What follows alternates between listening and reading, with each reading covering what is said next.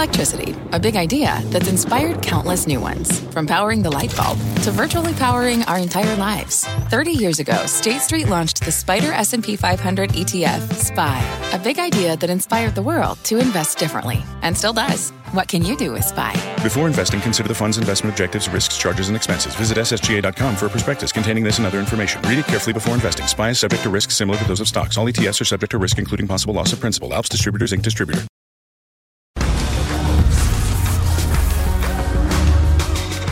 Welcome to this special edition of Tech Check on CNBC. I am John Fort. Jim Cramer is off tonight.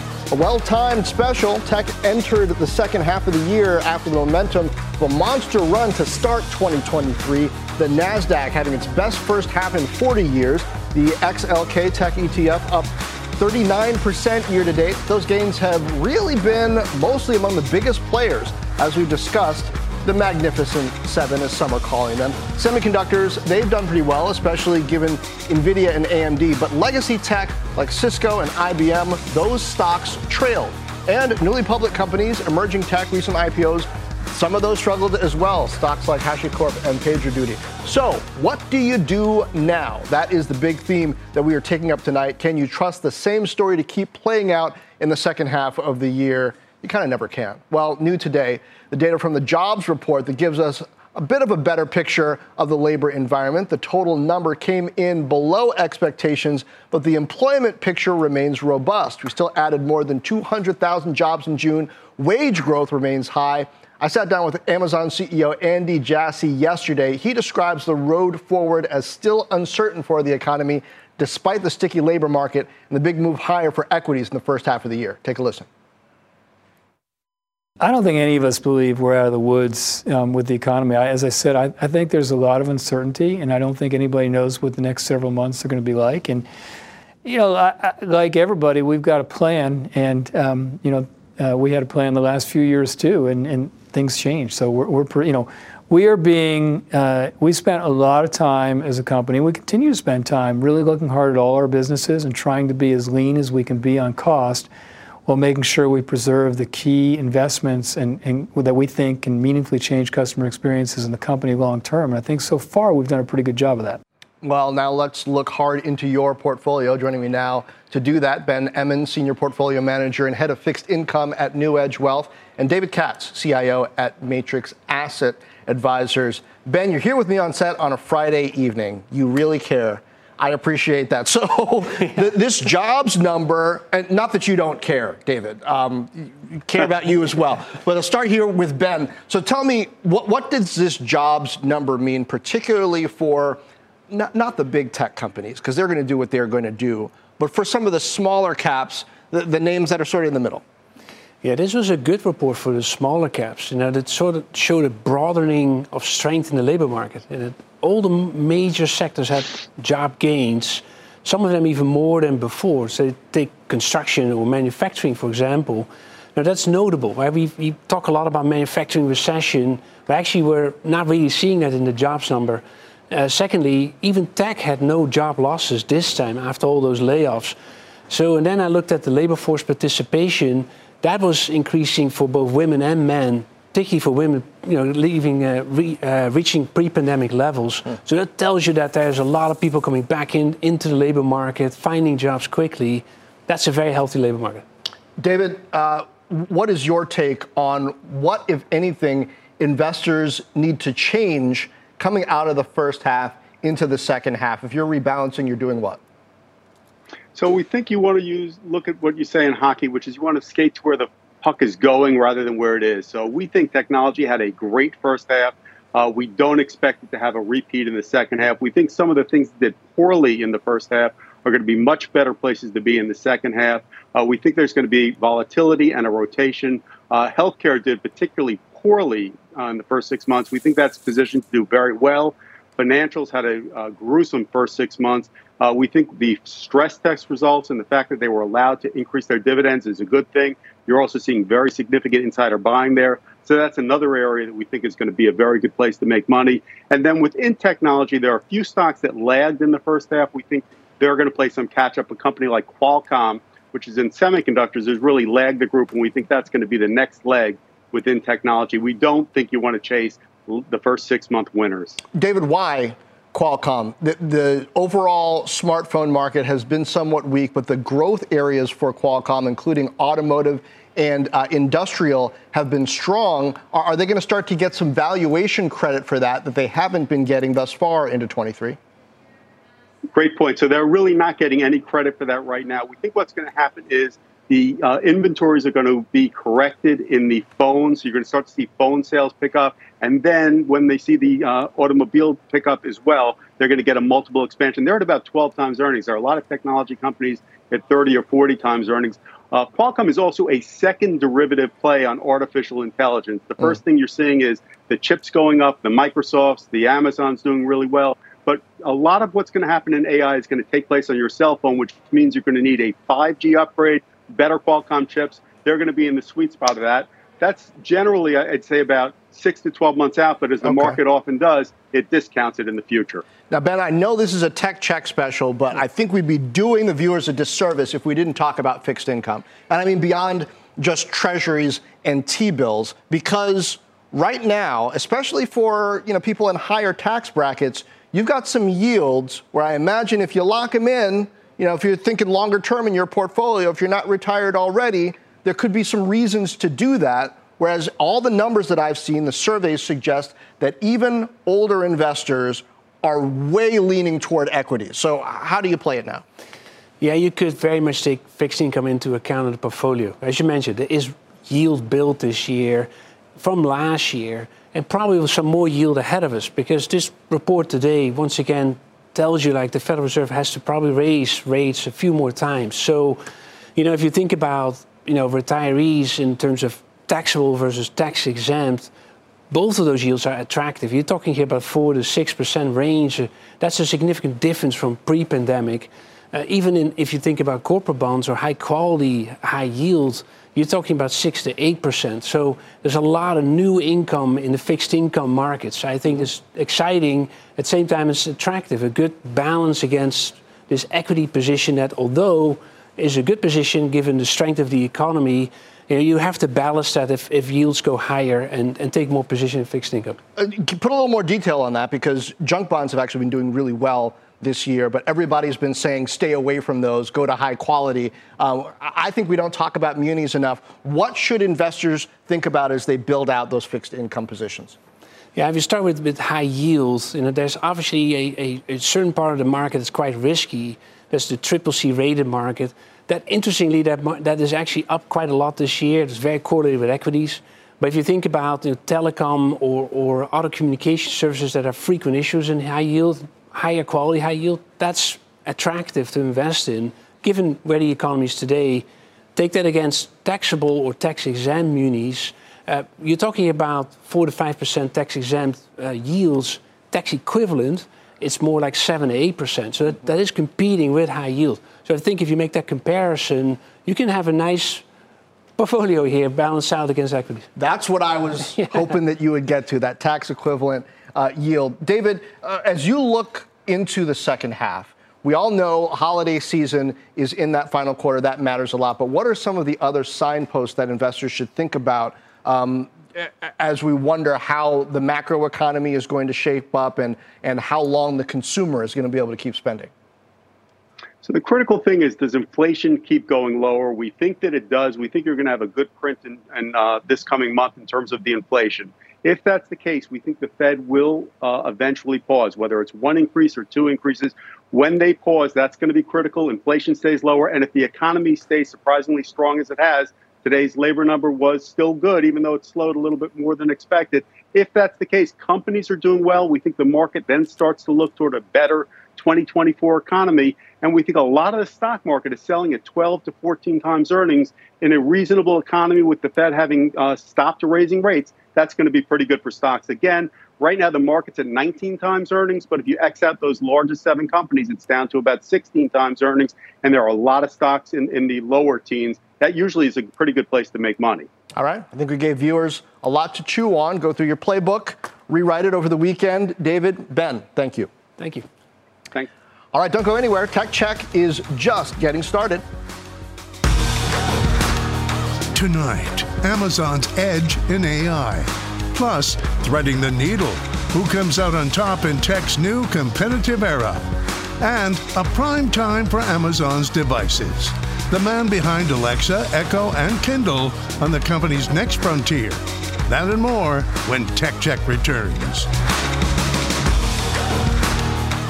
Just in and so good. Thousands of summer deals at your Nordstrom Rack store. Save up to 60% on new arrivals from Vince, Rag & Bone, Adidas, Joe's, Marc Jacobs, and more. Great brands, great prices every day at Nordstrom Rack. But hurry for first dibs. Get your summer favorites up to 60% off at Nordstrom Rack today. Great brands, great prices. That's why you rack. What does it mean to be rich? Maybe it's less about reaching a magic number and more about discovering the magic in life. At Edward Jones, our dedicated financial advisors are the people you can count on for financial strategies that help support a life you love. Because the key to being rich is knowing what counts. Learn more about our comprehensive approach to planning at edwardjones.com/findyourrich. Edward Jones, member SIPC.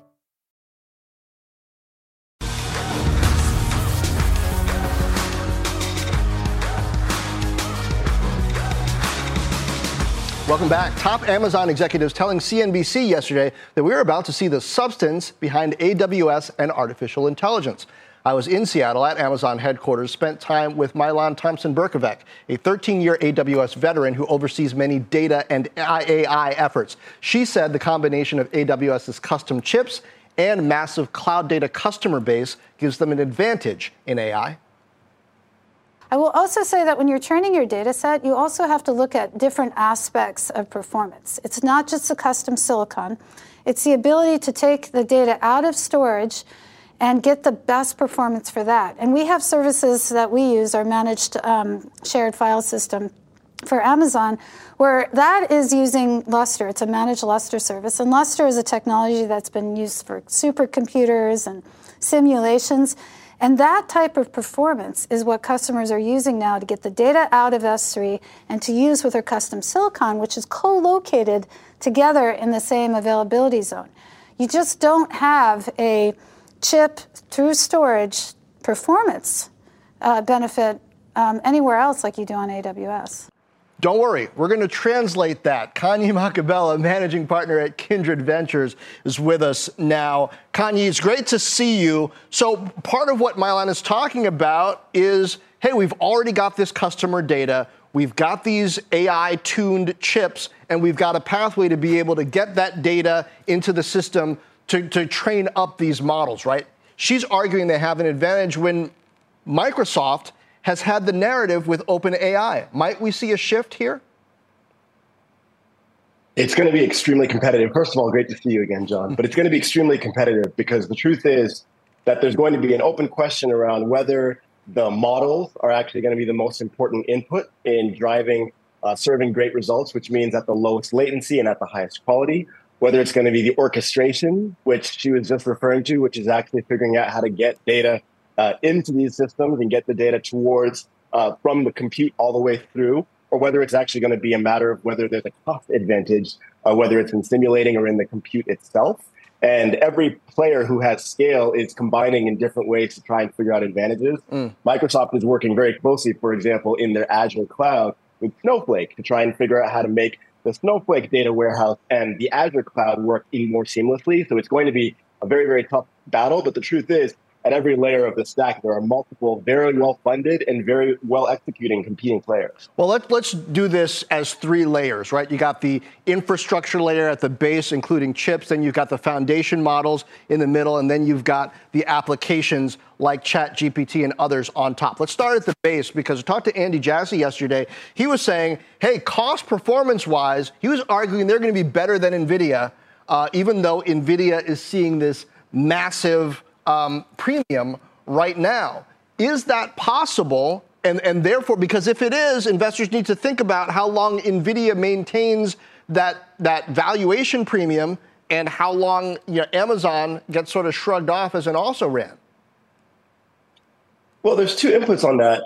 One of the inputs is the fundamental underlying technology. And NVIDIA, frankly, does have a 20-year advantage in graphic processing units. And they were the ones that invented the category and have perfected the system.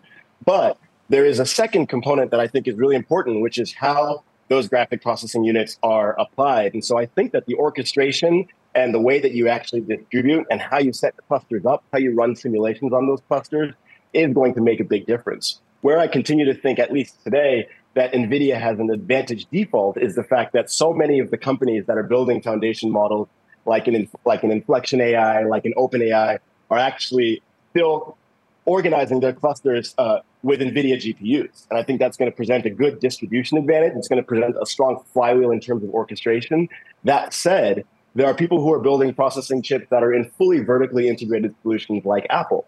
And so I do think that being fully vertically integrated can also deliver cost advantages. So it's not just a matter of how the technology is designed, but how it's orchestrated in the system. And today, because of NVIDIA's distribution advantages, I actually think that they have an advantage in AI. Okay. But Andy makes a very good point that they have a distribution advantage layer above, which means they're going to be a fierce competitor over time. Because investors also have to think about how much of this is priced in. One more before we let you go. It seems to me that very often it's the applications that end up driving the story. That certainly happened with ChatGPT. Once people actually got their hands on it and could see what it could do, that sparked all of this talk about investment and, you know, building these new features into various both consumer and enterprise applications. How much do we need to look at who's able to deliver the case studies and the applications on top of their stack to drive developer interest and then economic value and investor returns?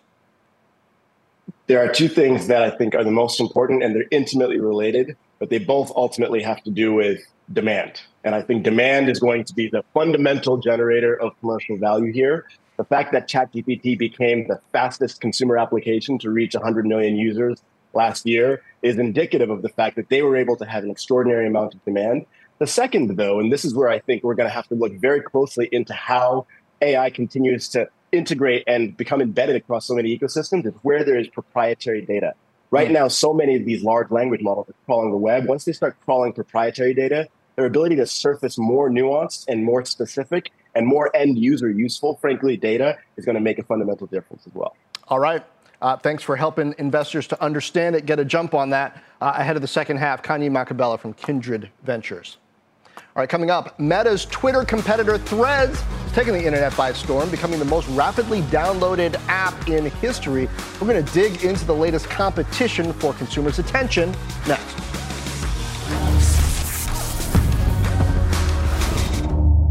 Canva presents unexplained appearances. It was an ordinary workday until that presentation appeared out of thin air. Also, it's eerily on brand. Wait, did that agenda just write itself? Words appear, making this unexplainable case... Unexplainable? It's Canva's AI tools. I can generate slides and words in seconds. Really? The real mystery is why I'm only learning this now. Canva.com. Designed for work.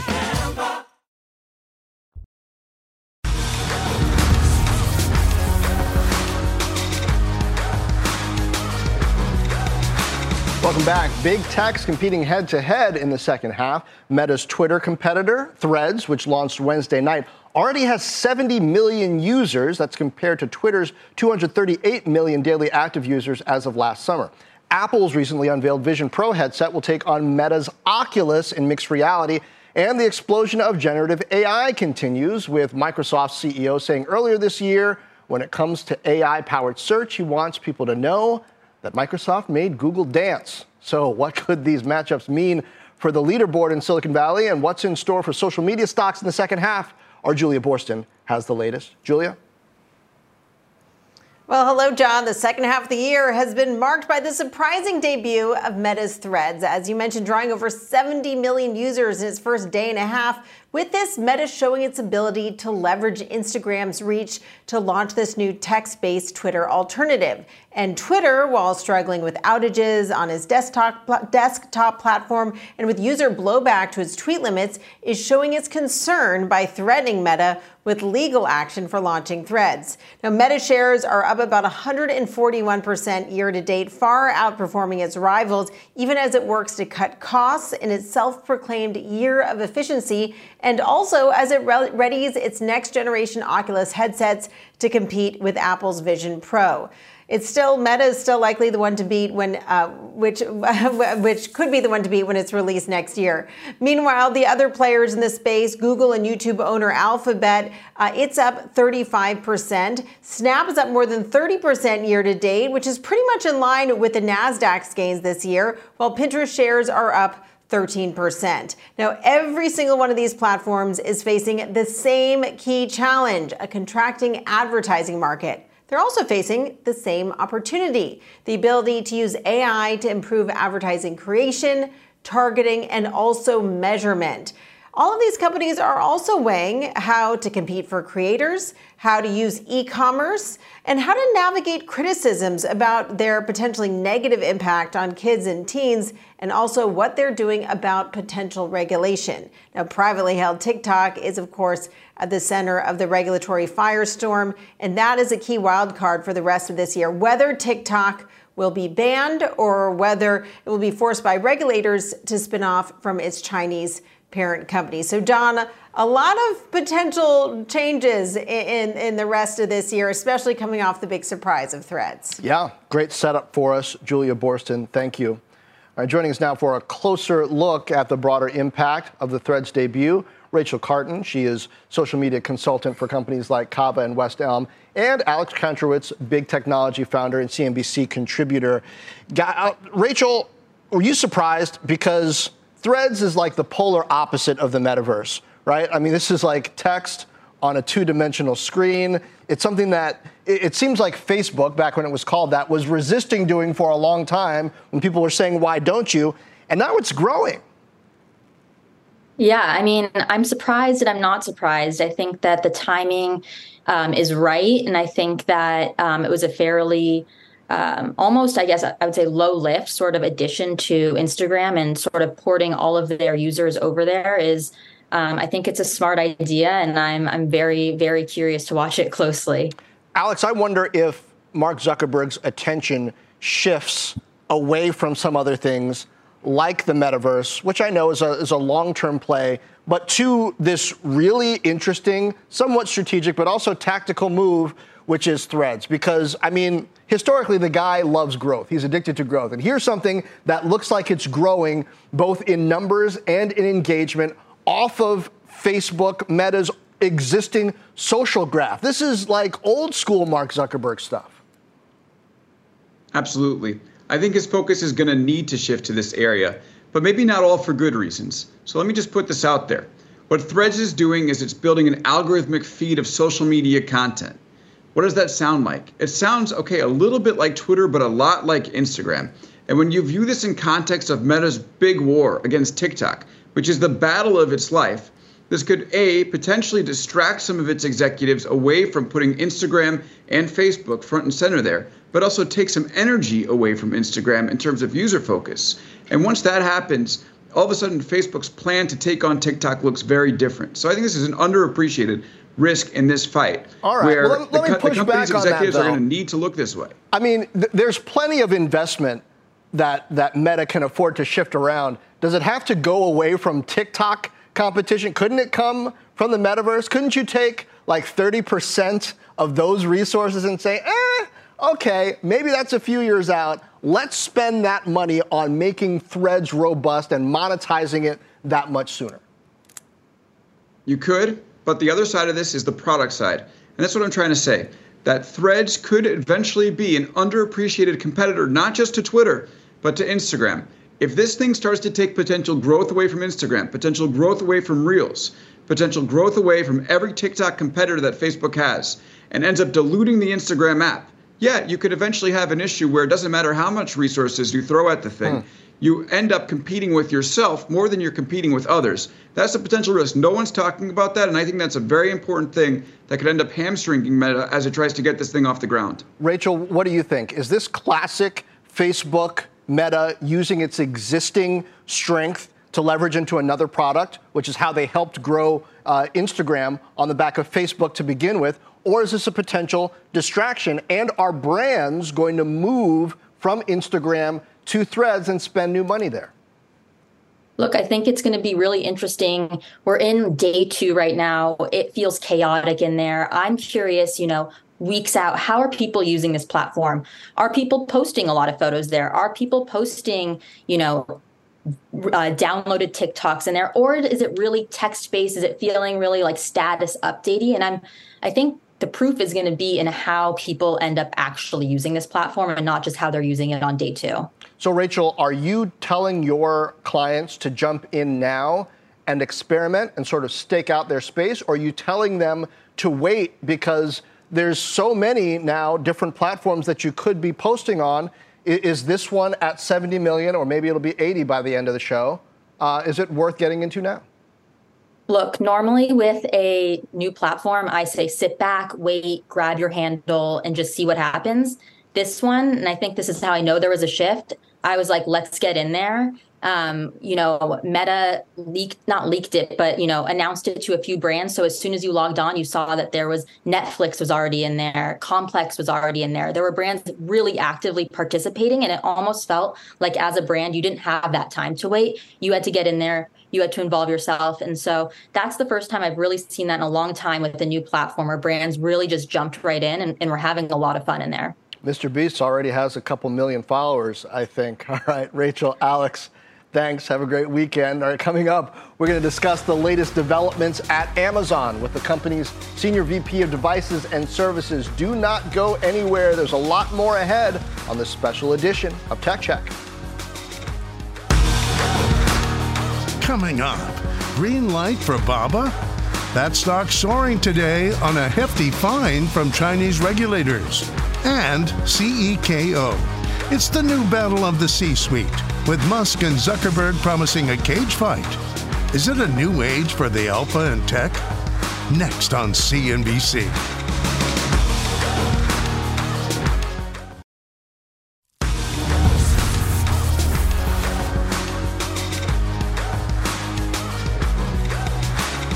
Welcome back to this special edition of Tech Check, where we're taking a closer look at all things tech and artificial intelligence. Now, stocks closing the day lower with the Dow, the underperformer of the major averages. The Russell 2000 up 1.2% after yesterday's big drop there. Similar story for the first week of the second half, with the Dow finishing off almost 2% compared to the S&P and NASDAQ's slimmer losses. The Dow seeing its worst week since early March.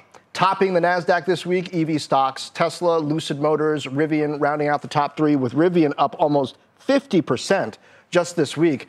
Meanwhile, healthcare and chip stocks finishing the week lower in the NASDAQ 100. AstraZeneca in particular down this week on mixed results from a lung cancer story. Now let's get back to the consumer and the macro. Let's bring in Dave Limp, Amazon's Senior Vice President of Devices and Services. Dave, I was just out there in your neighborhood yesterday, but missed you, so I'm glad that we can talk here. How are you? I'm great, John. Glad you were here, and thanks for bringing the good weather. Absolutely. It was very nice. So talk to me about you're over devices and services. Prime Day for Amazon is next week. The consumer still seems to be spending, but Andy Jassy was telling me there's a lot of trading down going on. What do you expect, particularly when it comes to Amazon's own devices next week? Yeah, we obviously have 2 big days next week, but we started our lead-up sales this week, and it's off to a good start. But I do agree with Andy that people are looking for value. And, one of the things that we've really stood for, as you've known for a long time with our devices, is to try to build premium products at non-premium prices. And then when we can discount them for our best customers, our prime customers on these days, there's just values left and right to be had. So what are you doing within the supply chain and in the design of products at this, kind of tricky period in the economy to make sure that you deliver that value? You've got scale, so I imagine you've got some advantages versus the competition. Yeah, you know, we've shipped over 500 million devices that are Alexa enabled, to over 200 million Fire TVs. So we're in the good position based on our customers' demands to be able to build things at scale. And when you do that, you can engineer cost out of your products. And so when you can get a Fire TV stick for under $30, when you can get an Echo Pop for under $30, these are incredible values with a lot of technology packed into them, but they're engineered to be that way. And then the scale of the business allows us to deliver those savings and get them on to the consumer. Talk to me about cuts. You killed Halo, the health line of devices and services, but Astro, that robot that you showed me up there a couple years ago, is still alive. You just did an update in September, even though that thing's still north of $1,500. What are your priorities? Why'd you do it that way? Well, you know, a lot of things, we want to invent a lot of things, and I think we do. And when you invent something, you inherently take risk. And I think the nice thing about this organization, Amazon as a whole, is we're willing to take on risk. And but I think what people forget is when you take on that risk, not everything's going to succeed. I think people assume we have this perfect track record at Amazon. We do have a good track record, but it's not perfect. And Halo is a good example of that. The team invented well. They listened to the customer. They tried to deliver things. There just wasn't enough customers out there that the product resonated with, and that's okay. And when you recognize that, you shut it down, you move on, and put your bets on other places. And we have lots of those, and I'm confident that we have a lot of successes left to show customers out there. And I believe robotics will be one of that area. You know, I can't imagine a future 10 years from now, especially with all we see going on in AI, where every household isn't going to have at least one robot. In fact, I think they'll have more than one robot. I certainly want that house. And Astros are our starting point there, and I think there'll be more to come. Do you have any sense that consumers are starting to have paid service fatigue, subscription fatigue, versus being willing to buy something and use a service in the back end for free?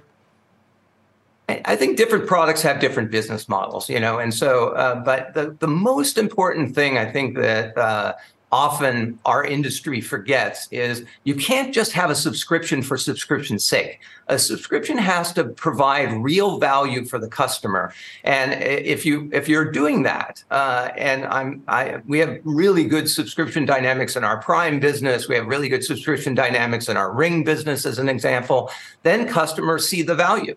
And it allows you to price them very affordably and give oversized value within that subscription envelope or umbrella. And when you do that, you see, you know, very low churn, very high customer satisfaction. I think it's when you're not putting that customer first and trying to put oversized value into these subscriptions that fatigue starts happening, and you start seeing very high churn, atrophy, non-use. And that's not what we want to do as an industry, I don't think. Well, here's a for example. Give me an update on your philosophy and strategy when it comes to Kindle, which I think of as the original Amazon device. I mean, yeah, we got Echoes now and robots and things like that, but it was really about ebooks and Kindle where Amazon first got confident about building out devices. So right now, in this economy where people are trading down, are they still buying Kindles? Is it the Paperwhite? How do you demonstrate value in that device? Yeah, you know, the Kindle business, I think a lot of it's because it's just such a brand that customers love. It has been extremely resilient. You know, and I think first half of this year we're up double digits in a place where a lot of consumer electronics, you look at phones, you look at tablets, they're not doing that. And so it's been incredible to see the response from customers. But I think we want to stick to our knitting here, which is we want to build a device that is very purpose-focused. It's great for reading, and with Kindle Scribe, it also now has some writing capabilities. But it allows you to get lost in the author's words. It disappears when you're reading it. You don't think of it as consumer electronics. You think of it as a vehicle to bring you into the story that the author tried to deliver. And the team continues to invent and bring prices down. And by bringing prices down, but packing it full with that Paperwhite technology now at an ever lower price point, in our core Kindle product, it's resonating with customers, and that business is growing. So, Dave, as an executive with a massive portfolio of products and services, looking now into the second half, what's your biggest question about the holiday season, right, as you're drawing out your scenarios and what you're going to do with supply chain, what you're going to do about demand? What's your biggest question? I think the biggest question is really the macroeconomic uncertainty. I'd have to say I am surprised how resilient a number of the economies around the world, the U.S. included, have kind of stayed stronger than I would have predicted. But I still think that when you look at some of the fundamentals and what could, where this could go over the next 6 to 12 months. You have to have a little bit more cautious profile. So, in our business, that takes the form of making sure that you're building the right products, the products the customers really want, and not overbuilding the ones they don't want. You're thinking about price points. You're trying to get more value into your products because, as Andy mentioned, I think people are out there looking for deals right now. And I think if you concentrate on those fundamentals and also build products the customers want, that's probably the most important thing, that resonate, that are over 4-star products, then you can go into a holiday season with more confidence. Obviously we have a big week ahead of us with Prime Day, so we'll know a lot more then. But again, with the lead up going how it is, I'm cautiously optimistic. Well, we are looking forward to seeing what you find there next week and beyond. Dave Limp, Senior Vice President at Amazon over devices and services. Thank you. Thanks, John. All right, coming up, China's tech crackdown. It's not just for American companies anymore. Beijing's central bank fining Alibaba's Ant Group nearly $1 billion for multiple violations. We'll explain why that's actually good news for Alibaba stock. Plus, the cage fighting happening in Silicon Valley, why this era of competitive CEO is different and the same. We'll be right back. There are a lot of responsibilities, opportunities that come with being a CEO.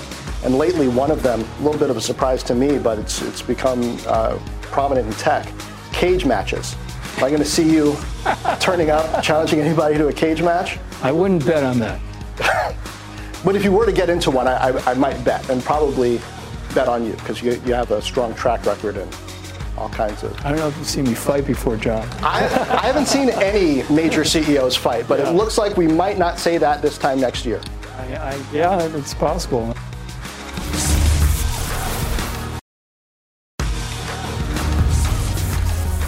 Stocks closed the day lower, with the Dow the underperformer of the major averages. The Russell 2000, again, up 1.2% after a big drop yesterday. Similar story for this first week of the second half, the Dow finishing off about 2% compared to the S&P and NASDAQ's slimmer losses.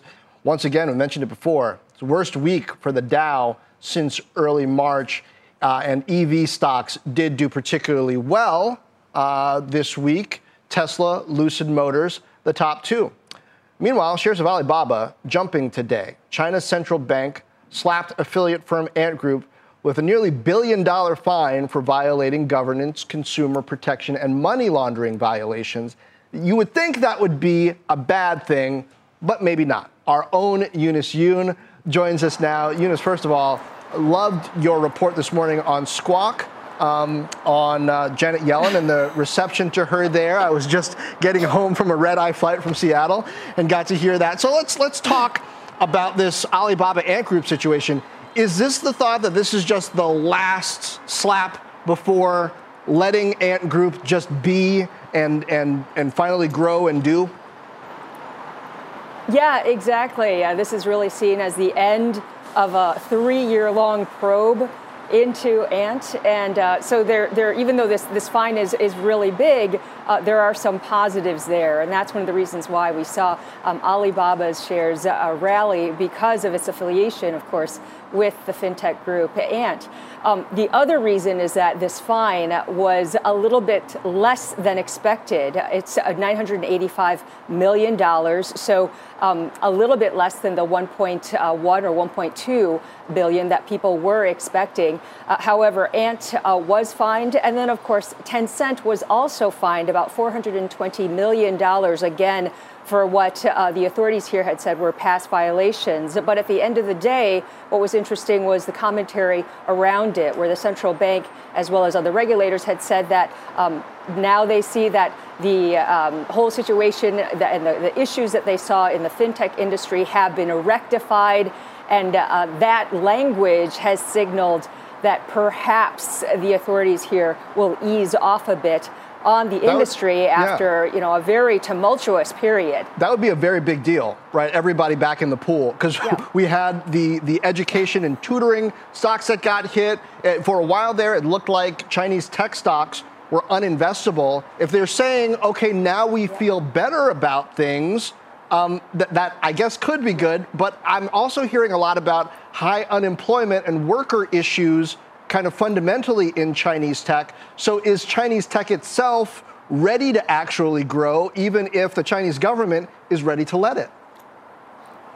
Well, I think it's really difficult to say at this point. I mean, the leadership here is trying to message to the Chinese tech industry, as well as to private enterprise more generally, that we have your back. We're going to support you. You need to grow, and we're going to help you to expand.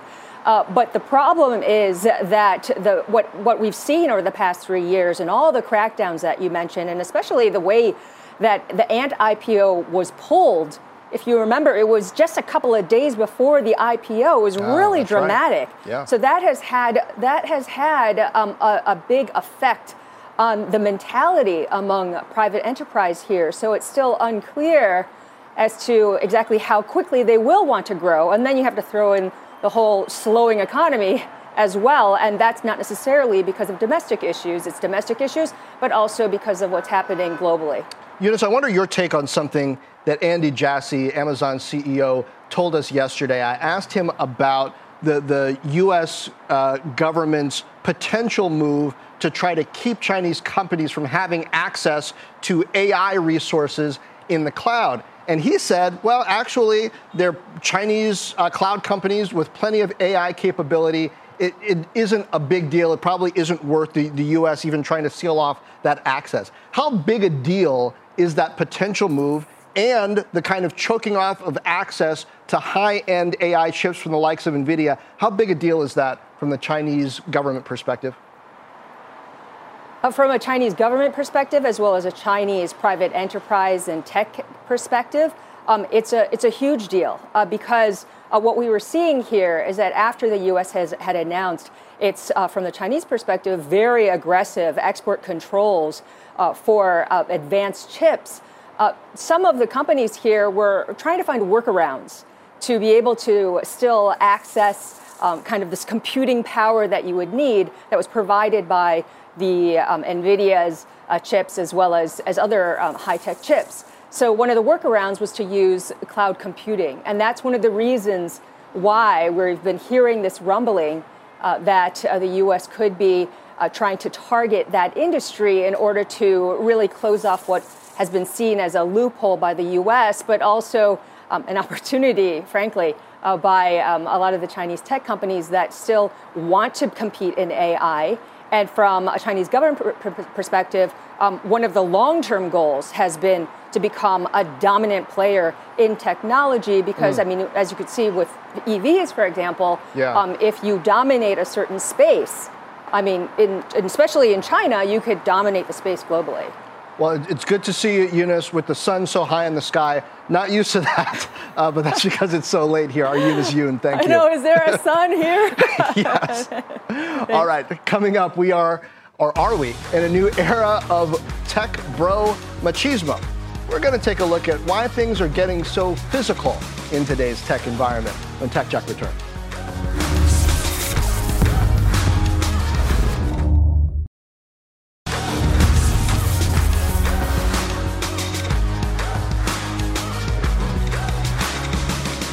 Welcome back. The launch of Meta's Threads app is creating a new competition between Mark Zuckerberg's Meta platforms and Elon Musk's Twitter. And it comes just a few days after Musk challenged Zuckerberg to, yes, a cage match fight. So is this a new era of pop culture macho CEO? Let's bring in Andrew Reiner, a lecturer in men's studies at Towson University and the author of the book Better Boys, Better Men, The New Masculinity That Creates Greater Courage and Emotional Resiliency. I believe that was out in 2000 first to discuss. So, Andrew, is this just a one-off of two super rich, high-performing guys who have some aggression to work out, or do you think there's a broader cultural CEO narrative here? I don't know that, I don't know, John. I don't know that there's a CEO narrative, but I do think that there is a broader story here. We're living in a time when, 5 or 6 years ago, there was this viral image of Vladimir Putin riding around on a horseback, shirtless, with his rifle strapped across his, his chest. And we all rolled our eyes at it. Now we're seeing a lot of young guys, on social media, on dating apps, shirtless. Everybody's going for the Mr. America torso. And there's a huge problem with a lot of older boys and young men using steroids, getting big orexia. And there's a huge rise in boxing and mixed martial arts. I think that... Well, that doesn't sound all bad, right? Certainly the steroids part, and you don't want that. But at least they're getting outside, right? And maybe if they're doing it in a healthy way, exercise Absolutely. Is good. We're all locked up for a long time. So what's the line here between healthy and unhealthy? So... Okay, so, well, just, speaking just to, to Elon Musk and Mark Zuckerberg, I can't help but wonder if this isn't a bit of some showmanship and some gamemanship. That there is, a little bit of peacocking going on here. A little. Where, just a little, yeah. Where these guys, have been calling each other out on social media. We all know that. And a line's been crossed. And then, so, what are you going to do then? And I think that they want cultural relevancy, they want cultural currency, they want to seem like they're relevant. And I think that part of it is that by the more badass they can seem and a little bit less cerebral, and a little bit less, wonky, I think that this is a ticket for these guys. And there's also, I think, this effect where you've got Elon Musk, who just likes to court danger, right? Whether it's rockets or whether it's threatening to buy Twitter and then realizing maybe that wasn't so. And then you've got Mark Zuckerberg, who is giving himself these yearly challenges where he was out hunting, animals for food. And lately he's been working out and learning to fight. He was ready for this. All right, Andrew Reiner, thank you so much. And that's going to do it for Tech Check. Thanks for watching. Last Call with Brian Sullivan starts now. Look around. You can find cars like these on AutoTrader, like that car riding your tail. Or if you're tailgating right now, all those cars doubling as kitchens and living rooms are on AutoTrader too. Are you working out and listening to this ad at the same time? Well, multitasking pro, cars like the ones in the gym parking lot are for sale on AutoTrader. New cars, used cars, electric cars, maybe even flying cars. Okay, no flying cars, but as soon as they get invented, they'll be on AutoTrader. Just you wait. AutoTrader.